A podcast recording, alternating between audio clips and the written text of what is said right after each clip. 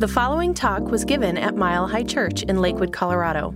Please visit our website at milehighchurch.org. So grateful you're with us tonight uh, as well for a very uh, special service. So grateful to go deep this evening with a message from our own Reverend Masando, and so grateful to share the stage as well with Reverend Zamira uh, tonight. And uh, wherever you are, we send our hearts to you. We're so glad to create this virtual sanctuary together and uh, Masando and Zamira. We always, well, we've been starting these services off just with a deeper dive, a little bit of conversation. And Masando, I know part of your message tonight has to do uh, with the idea of struggle, uh, which sometimes us positive minded, uh, healthy minded folks, uh, well, we struggle with that concept. And so I, I just thought I'd, I'd throw out to both of you tonight, you know, where is struggle positive in our lives and where is it uh, negative? Yeah, I think we're going to talk a little bit about that. I think, you know, struggle for me is just kind of um, a part of being human, right? Uh, I think it, we're living in a time when I think we've all had ups and downs, peaks and valleys, strikes and gutters. I even asked Robin like how she's doing, and she's like, "Well, you know, like every one of us, like all of us, we've had good days and we've had bad days, and that um, I think that's just sort of the way of it. And I think what I'm noticing is is like there's a difference between going through the struggle but not having to suffer through it, right? Like I think in many ways struggling can be really good. Like I'm a sports fan. I gotta say one of the I'm gonna be talking about comfort tonight, but one of the the, the creature comforts that I have, have been like fully diving back into is sports uh, I'm watching all the sports basketball, hockey, the MLB, and it's all on at the same time right now. Like, it's a little dangerous for me because it can, uh, like, take over all of my free time if I don't let it. Um, but I noticed that, like, for me, uh, that kind of struggle in sports, like, I look at, well, I look at your team, the Lakers, right? And, you know, they lost that first game but thanks you, for reminding yeah, me. Yeah, sorry. Well, the Nuggets also got creamed today too. Uh, but I look at I look at that team and I look at just like you know LeBron James, one of the best ever. That dude thrives in the struggle. He thrives when he has a challenge. He thrives knowing that he has to come back from adversity and sports so much is about that it's about the the struggle the competition even just getting in shape is a struggle and it, there's pain that's involved in it but it's beauty, right? There's beauty in it when we can engage in something, not be taken by it, but really let like help uh, help it make us better. Yeah, I, I love that, and I, I think it's a you know mistaken understanding of our philosophy when we think the purpose of all this positive thinking and spiritual practice is to somehow uh, give us a life where there's no struggle or this idea that if i'm struggling that there's something wrong with me when really uh, i'm growing and changing. And you know i love something that martin luther King Jr. taught this idea uh, that the purpose of faith is not to give us a life of untroubled ease, you know, but it's to give us all the tools that we need to face any of the challenges that are, are before us. And you also reminded me, Masando, of something that Ram Dass used to say. He said, I could, I can be perfectly wonderful and perfectly horrible at the same time. And 100%. sometimes we may be experiencing these days, but there's that, that ability. And I think that's where heroism comes in, or, or the great sports person, or the great spiritual teacher, or the great leader uh, doesn't deny the struggle, but they utilize it to get even better and to you know achieve what their potential is. Totally. Yeah. How about you for you, Reverend Zamira? No, I, I totally agree with you. I mean, one of the things that's been really hard for me, like I, you were saying that sometimes like we choose a, a spiritual path and, um, and we don't really want to struggle through the struggle. We want to kind of jump ahead. And that's always been my struggle with the struggle is that I jump too far ahead. You know, I want to jump to that spiritual principle or to that spiritual viewpoint of it. And, and it's hard to stay with it like long enough to, to like gain its richest, deepest, like deepening of my connection with myself. You know, and like if I just, I know for many years I just be like, I'd go straight to the book, or I'd go, I'd, i was kind of a genius at uh, at spiritual bypass. You know, I was like, whoo, yeah, I don't, I don't struggle, I don't need to struggle. I, but it's not true. You know, like we all have these really deep um, challenges, especially I think that have been kind of stirred up in this present stirring upness that we have going on. And, and so my biggest thing has been don't jump too far ahead. Like allow this to take me into a place of being with it so that I could feel it, so that I can grow my capacity for resilience, you know, and grow my capacity for being able to be present in it because it's just hard to stay present in it when it doesn't feel good. Yeah, and, and to, you know use the sports analogy well as, a practice. You know, we got to keep practicing, and that's part of the of the struggles to get better with our, our lives, and not just kind of freak out when something's going uh, wrong. To try and get back to um, the place where we think we we ought to be. Yeah, I mean, I think I love what you said, Zamira, about just staying with it long enough. I think if we stay with anything long enough, we're gonna find like the gift, the wisdom, but we're not like bypassing our way to getting there. Like we may still end up in the same place that the book that like you're reaching for is going to get you, but there's something organic about uh, and life giving, I think, about just being in it long enough to allow that wisdom, to allow the gifts that come with it, to allow the beauty, to allow the the the beauty of the surrender to the struggle the, to whatever is happening in front of us itself to like reveal the divine. I feel like so much of our philosophy actually is about revealing like it's about revealing the good. Sometimes we have to mine it out. Sometimes we have to sit with whatever is long enough for it to show itself.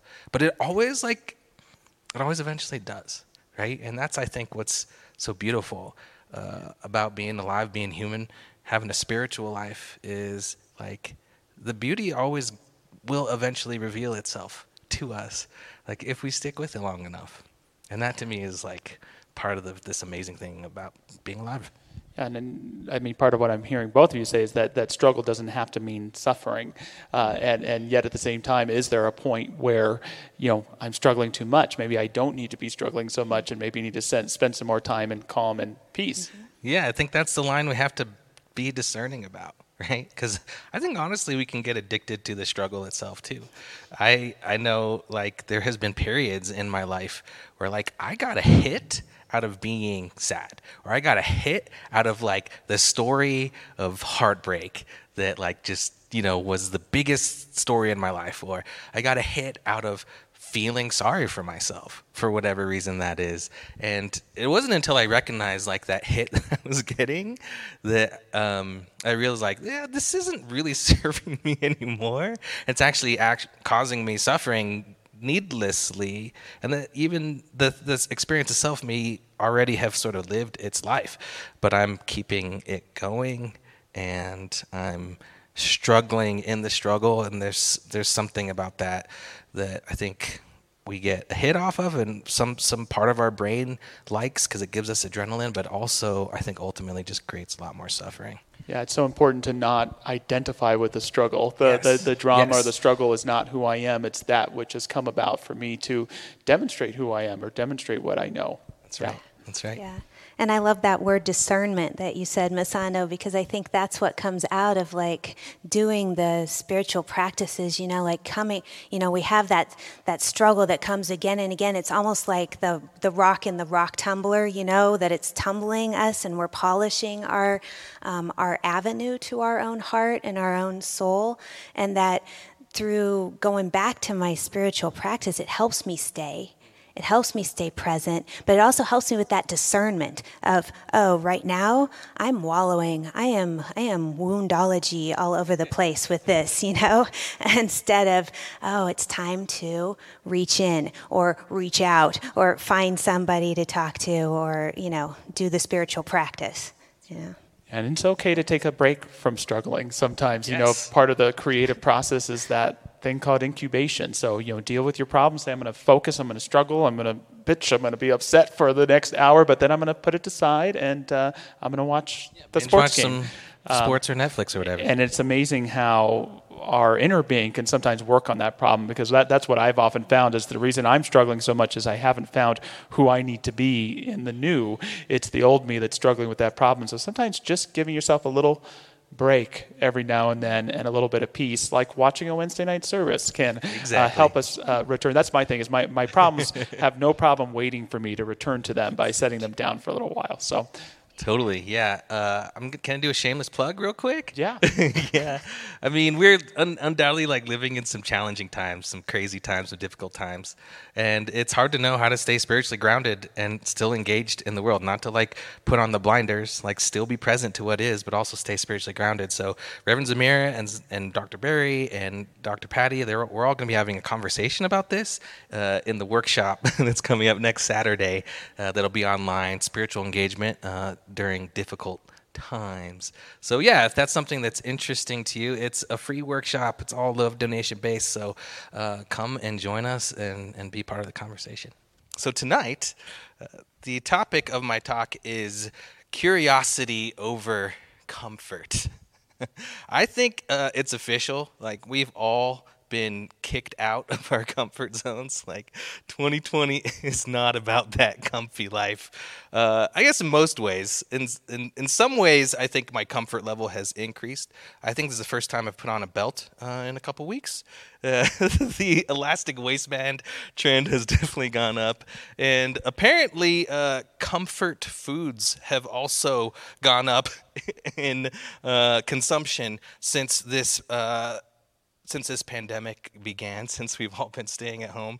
Uh, some some useless facts for you. Um, so they took a poll of 2,000 Americans recently, and apparently uh, most of the country is turning to classic snacks during the COVID 19 lockdowns.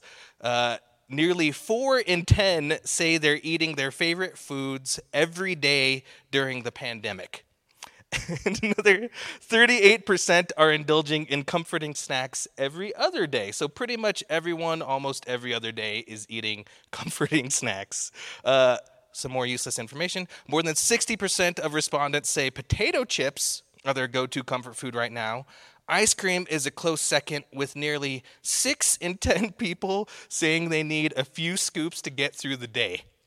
Uh, candy, pizza, mac and cheese round out the top five on the comfort menu. I may or may not have like a case of Annie's mac and cheese in my cupboard right now. And I think the highest number of ice cream flavors I've had in our freezer was four uh, at one time. So I don't feel too, too bad about that. Uh, comfort, I get it, right? Like, I get that we're reaching towards comfort foods right now and I'm doing the same thing like with music and film and TV shows. Like I'm finding myself reaching for nostalgic music and movies uh, that bring a sense of another time. And I get it, right? Like I don't think I even have to say specifically everything that's going on in our lives to make us want to reach for comfort. Like that's just a human thing, and I'm so grateful uh, that I have in my life this ability uh, to feel some relief through those comfort foods and movies and snacks uh, that I reach out for. But at the same time, like I know that there can be this sort of like addiction to comfort that I was talking about before, or this need to always stay comfortable. And a lot of it, it comes from this uh, this feeling or this need or this urge or this want for things to be different than they are, for things just to go back to normal, just for wishing things to be totally different than what the actual current reality may be. And I realized, like much like we talked about, you know, in this living room conversation, that that tendency, like when I notice that I'm doing that, just ultimately brings me a lot of suffering, right? And so it makes me think about this concept in Buddhism called equanimity. Uh, and I, I guess spoke at the Center of Peace in Philadelphia. It's another center for spiritual living in our denomination. And in their uh, in their opening meditation, uh, they talked about this Rita Naylor is one of the practitioners there, and this is how she talked about uh, equanimity, or uh, upekkha was the original word in Pali. This is what she says. She says, The peace that comes from accepting things just the way they are. That is equanimity. We do our best to stay present with whatever arises and develop a peace of mind, a knowing. And this practice begins with ourselves and spreads out to everyone around us. It's amazing that, like, just being with what is, like, just like Zamir was talking about, like, if we can have this spiritual practice, this discipline, even, to be with things long enough to where our, like, aversion to whatever that thing is begins to slow down, begins to fizzle just a little bit, then we can begin to work with whatever is. But the only way we can do that is to actually just be with whatever is, to actually be with whatever is showing up in our experience, whatever is happening in the world, whatever is happening in our relationships, uh, in our homes, whatever that is. We're being asked just to be present with it long enough to maybe gain that wisdom, to to maybe uh, grow from that experience. I know that most of my growth in my life, at least the growth that's kind of been that exponential growth, you know, those like quantum leaps uh, that I know all of us have had, have come when I have been kind of uncomfortable, right? When I've been right sort of outside that edge of comfort. And so much learning can come from that, right? There's a lot of things to be uncomfortable about, not just having to stay at home. Uh, the racial reckoning that's happening in our country right now. Listen, like talking about race, talking about racism, talking about discrimination, talking about the ways in which that has shown up in our institutions and systems, like that is deeply uncomfortable. That's unnerving. It is not fun to look at, right? But we know, right? Unless we do, unless we are brave enough, unless unless we get, you know, comfortable enough through practice, with actually talking about race, talking about racism, like nothing's going to change, right? So if it's a little uncomfortable to talk about race and racism, and we allow that discomfort to stop the conversation, we know that nothing will change. We know that that growth stops right there, too. So uh, Pema Chodron, uh, one of my favorite Buddhist teachers, she talks about it in this way. She says, There's a common misunderstanding among all human beings who have ever been born on the earth that the best way to try to live is to try to avoid pain and just get comfortable. You can see this even in the insects, animals, and birds. All of us are the same. A much more interesting kind, adventurous, and joyful approach to life is to begin to develop our curiosity, not caring whether the object of our inquisitiveness is bitter or sweet. To lead a life that goes beyond pettiness and prejudice and always wanting to make sure that everything turns out on our own terms. To lead a more passionate, full, and delightful life than that we must realize that we can endure a lot of pain and pleasure for the sake of finding out who we are and what this world is, how we tick and how our world ticks, how the whole thing just is.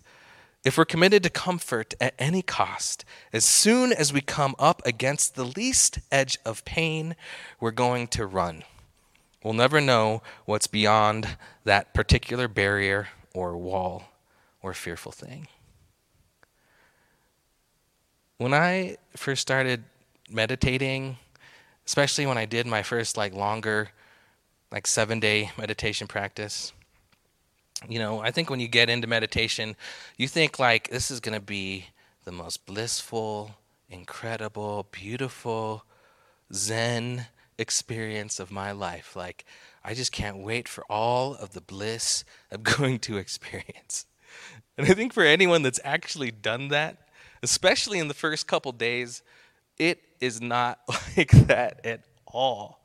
Like the first couple days, at least for me, was literally dealing with physical pain because I was not used to sitting like on the floor. Even though I'm Asian, I do not I was not raised in an Asian country. I cannot sit on the floor without being in a ton of pain. And so literally my first couple days were just all about like literally working with how uncomfortable I was in my own body. And then not to mention like my mind obsessing over this pain when it when there were like moments where that wasn't happening like all i could do was like try to get this michael jackson song that was stuck in my head out of my head. Uh, you know that song that goes uh, sometimes i feel like somebody's watching me.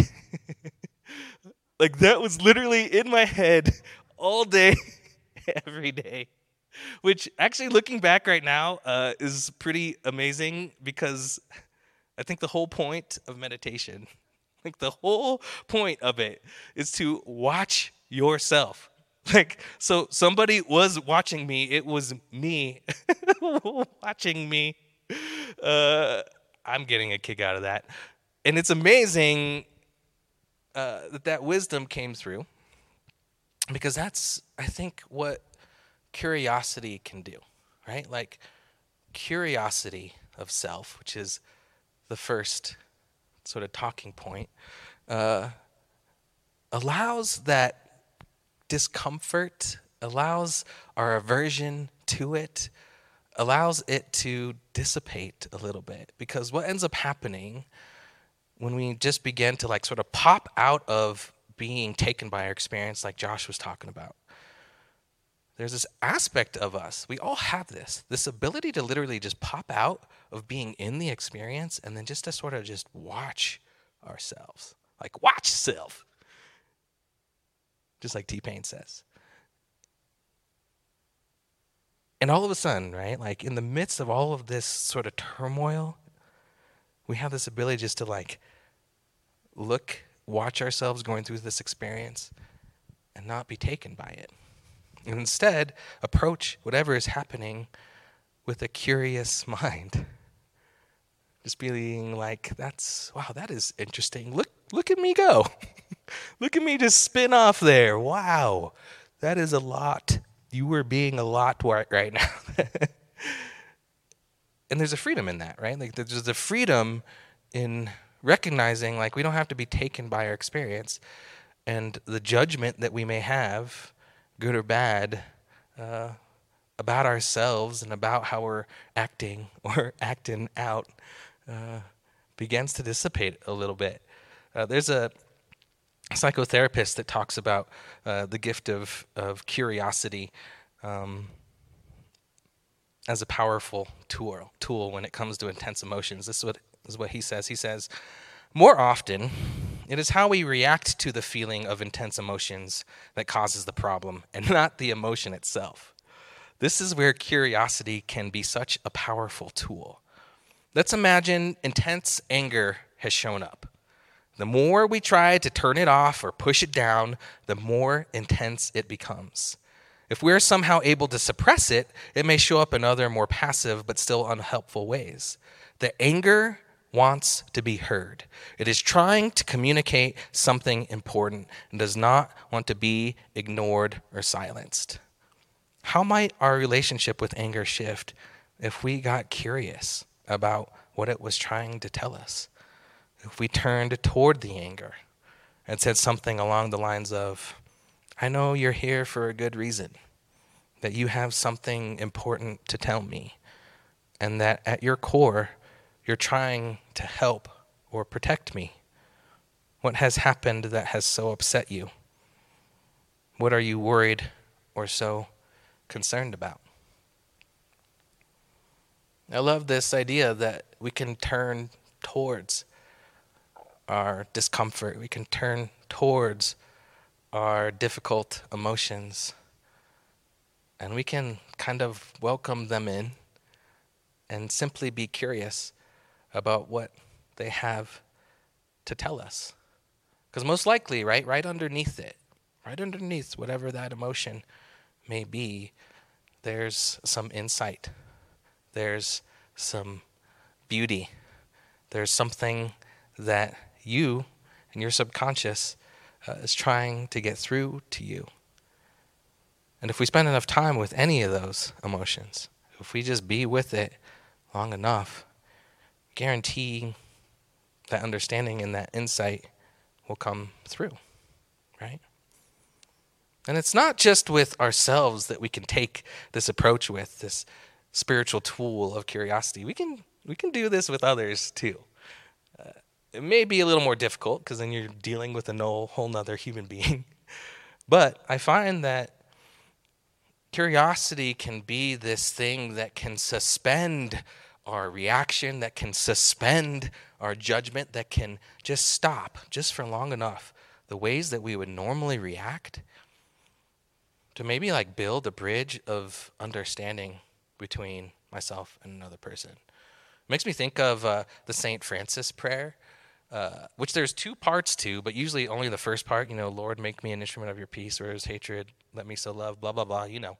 Uh, but the second part, you know the words, but the second part goes like this uh, O divine master, grant that I may not so much seek to be consoled as to console, to be understood as to understand, to be loved as to love.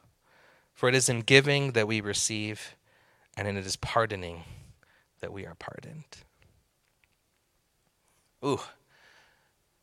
Give up seeking to be understood and instead seek to understand. That's hard, right? I get how hard that is. But, you know, St. Francis, he probably has something good to say throughout the years. Like, I trust him.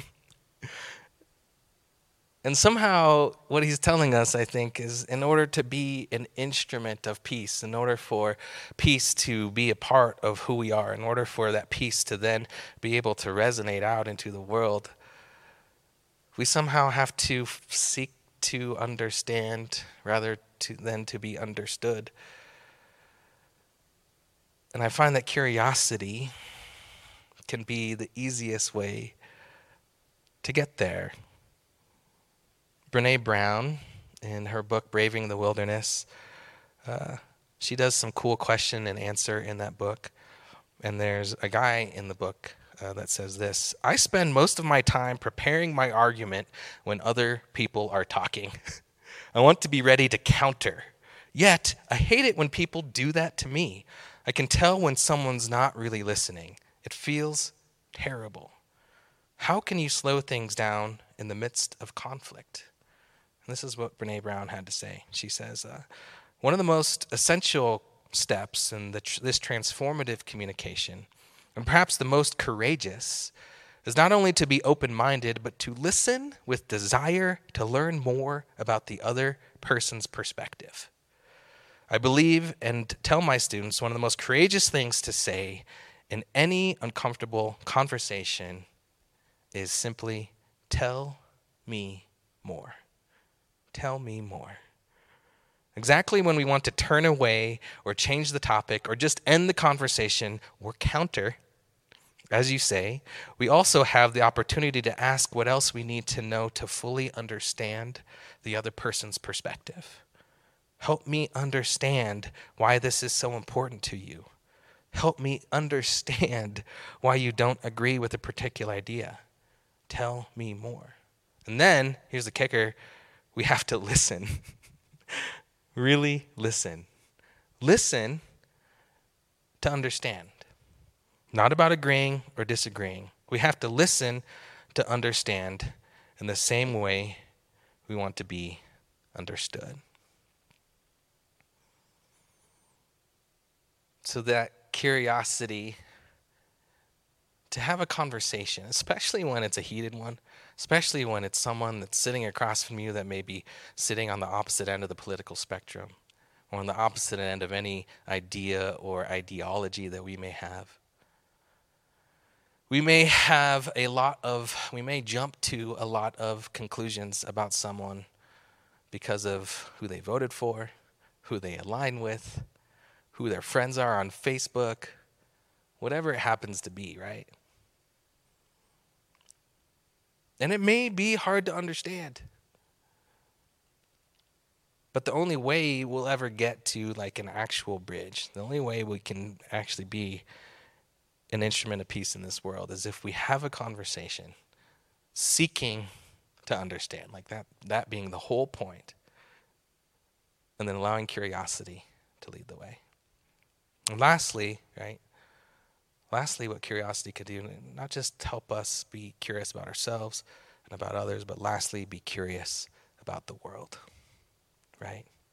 There are a lot of things that are hard to understand in the world right now. The COVID 19 pandemic has many different theories around it. I had no idea there were so many theories until I got lost in a wormhole one night. But instead of, you know, reacting, instead of drawing conclusions about others, instead of going into places of fear and anxiety, maybe we can approach this pandemic with curiosity. Maybe we can really accept the reality of what it is, recognizing that we are, have been disrupted, every single one of us around the world, in our own ways, and some way more than others. But can we stay curious enough to navigate it in a good way so that we can do no harm, so that we can allow ourselves to bring more light and love in the midst of all this discomfort? Can we stay curious about what's going on with the Black Lives Matter movement before we jump to conclusions when an athlete kneels and we make it about the flag or jumping to a conclusion uh, about all lives matter when someone says Black Lives Matter? Can we stay curious enough to really seek to understand why? Why the protests are happening? Why these athletes are kneeling? Why so many people are talking about this and taking action? Can we stay curious enough? And can we stay curious enough when someone on the opposite end of the aisle is triggering us on any social media platform or in real life? Can we stay curious enough? Can we be with that enough and seek to understand where they're coming from? Rather than jumping to judgment around someone who may have voted in a certain way or for our current president, may or can we stay curious enough to really discover why they voted that way? What was going in, on in their life? What was the thing that really they believed in? What is the value that they hope for? Can we stay curious enough? So that's the invitation, everybody. I know these are uncomfortable times, but I also know that if we keep our eyes open, if we breathe long enough, if we allow our creature comforts and a little bit of ice cream to come into the picture, if we allow all of that to be without having to run away from it, without having to push it away, I know that wisdom will come through us. I know that bridges will be built between us. And I know that this thing called life will continue to get better and better and better, not just for some, but just for all. So thanks so much for tuning in today, for spending a Wednesday night with us. I'm going to turn it back to the amazing Robin Hackett. And following that beautiful music, I invite you to go within with me right now in this moment for affirmative prayer. Breathing in this moment and dropping into the heart, I recognize and know and feel the ever present divine. Feeling that God is right here, knowing that God is all there is, one God. And feeling and knowing that essence of the living spirit right here in this moment, feeling it all around As I feel in this moment that unification with the divine, knowing that it is in, through, and as me expressing in this moment, and that it is the unifying divine spark that unites each heart tuning in to listen tonight, each heart that will listen in the future, and each heart on this planet. And so I recognize and know in this moment that we open and deepen in that into that space of curiosity, that we seek deeply to understand, and that we listen and we are open to receive knowing that in the stillness we feel the presence of the divine, always guiding, always speaking, and we open to listen, both within our own hearts and to all of those around us. As Reverend Masando so beautifully spoke, to all of those around us, we open to connect in a deeper way. We open to receive and to commune in this presence of divine together. We open in this curiosity, knowing that we are rooted in the divine, so that we are curious in the world around us, feeling that depth of roots in the security, in the presence of the ever giving Spirit. And that as we reach deeper, we feel that presence within ourselves. And that as we reach in and connect, this reaching blesses all of our relationships. That our relationships are simply healed by that openness, by that deep listening, by that being with one another. And we know too that our health is blessed and right now, I affirm and know health for all those who may be struggling with the virus, who may be struggling with a health challenge. I affirm and know that the presence of the divine is revealed within each cell because it is always there, always present, always orchestrating the equilibrium and the balance of health. And I affirm and I know abundance and prosperity. For I know that God is our infinite source. And the infinite potentiality of the divine and the consciousness of prosperity is at work in each heart, each heart that is listening to this prayer and is at work in the community, the greater community of Mile High, the greater community of our world at large. And so I feel and I know this deep harmony and peace this evening. That as we open, as we are curious, as we seek to understand, we know, we feel, and we deepen in that consciousness that is peace, peace everlasting, peace that is the eternal presence of God, the eternal presence of love. And so I am so grateful to feel and to know the power of the presence of love at work in all areas of our life this evening. And we move forth from this place, for I know that showers of blessing rain down and touch each one of us. And so I say thank you. And it's with this deep gratitude I release this prayer into that alchemy of love that is the law, knowing and feeling it is done. And so it is. Amen. Thank you for listening to the Mile High Church podcast. This podcast is made possible by the generous contributions from listeners like you. If you'd like to make a donation, please visit us at milehighchurch.org. Have a fabulous day.